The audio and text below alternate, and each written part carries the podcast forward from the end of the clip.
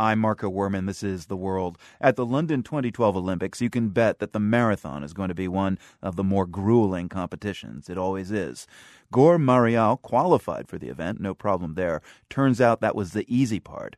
Marial's big challenge is having a country to run for.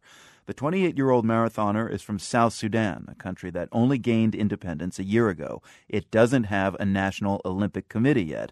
So the International Olympic Committee told Marial that he could compete at the London Games if he ran for Sudan, which he doesn't want to do. Guor Marial lives and trains in Flagstaff, Arizona. Guor, tell us first of all why you don't want to run for Sudan. South Sudan is independent country it has own flag, it has own uh, citizen, it has own president, and it's just uh, not right to being an athlete from South Sudan and be able to go and compete for the Sudan, which is a country we already split from. I came to United States as a refugee. And for me to go back and represent the Sudan, which is a country I refuged from, just seemed to me not right. Right. I mean, so, and it's more than mm-hmm. that for you because it's also personal. I mean, your your own family suffered at, at the hands of the Sudanese police and security forces. That is correct. To help our listeners better understand your personal reasons for not wanting to run under a Sudanese flag, uh, just elaborate a bit on what happened to you and your family at the hands of the Sudanese while South Sudan was trying to become independent.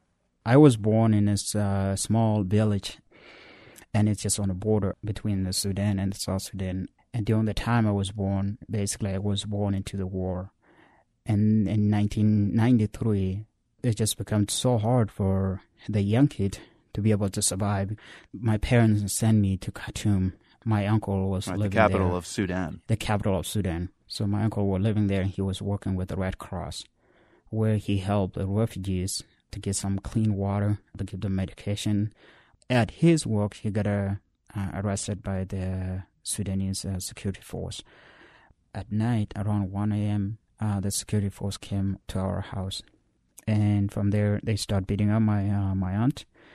And I was sleeping there on the door. Uh, at the room was uh, my cousin, and all we heard was the sound of my aunt screaming. Mm. And we got up as I opened the door. All I felt was the butt of the the rifle on my jaw. So we spent five days in the hospital. After five days, we took the train to Egypt. Uh, we came to Egypt. Then in 2001, our name came up saying, okay, you got a grant to go to United States. When did you discover, Guor, that you had a gift for running? All I learned as growing up is you only run when someone is chasing you to kill you. So you run to save your life. I know I could be a good at it if someone chased me with a knife or gun or something. I'd be able to save my life. But mm. I didn't know that until I came to United States uh, when I started school in Concord, New Hampshire.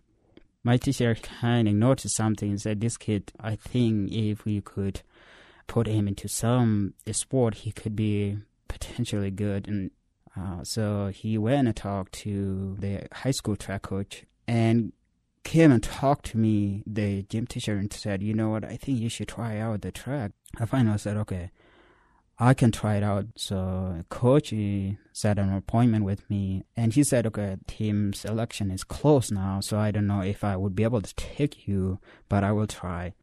So he he he tested me, uh, came show up with my basketball shirt and my basketball shoes, and he let me run on the track.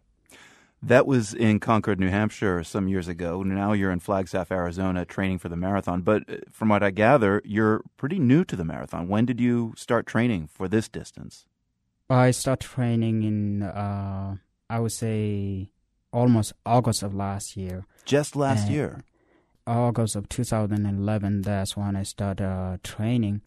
You're lobbying to compete under the Olympic flag now, which is granted by the IOC for athletes from countries without Olympic committees like South Sudan, where you're from. What has the IOC said about your, your bid? I haven't heard anything uh, really uh, positive about IOC. They wanted me to go with the Sudan team and, and go represent uh, Sudan. And the Sudan itself, uh, they extend invitational to me I greatly appreciate what they have done, but I have their own country now, even though I'm a refugee, but my family and by birth Hmm. South Sudanese. It would be disappointed and embarrassment to me and the people of South Sudan who died for the freedom, uh, including my brother, who I just uh, lost in 2002 after I came here. Hmm. He was my hero. I always woke up every morning and went for him. And for me to just do that with the talent God gave me, it would not be something that I would live to take that kind of robbery. And if the IOC doesn't let you go, I mean, wh- where does that leave you? if it turns out to be the case that IOC is not accepting me, but if if if I just look in this way, if IOC is accepting the other athletes uh, running under the Olympic flag and they're not accepting me, then that is something that I would just leave it to everyone to see what what kind of you know that I should deserve the same opportunity as the other athletes as well from different countries who are being granted to compete under the Olympic flag. So I should be given the same opportunity, and the South Sudan itself should be getting the same opportunity too. Guor Marial is hoping to compete as an independent participant in the marathon at the Summer Games later this month. Guor, thank you so much and good luck with your efforts. Thank you so much for having me. I really appreciate it, and thank you for everyone who are listening. You can see a picture of Guor Marial at age 11 in Sudan, along with photos of him today. That's all at theworld.org.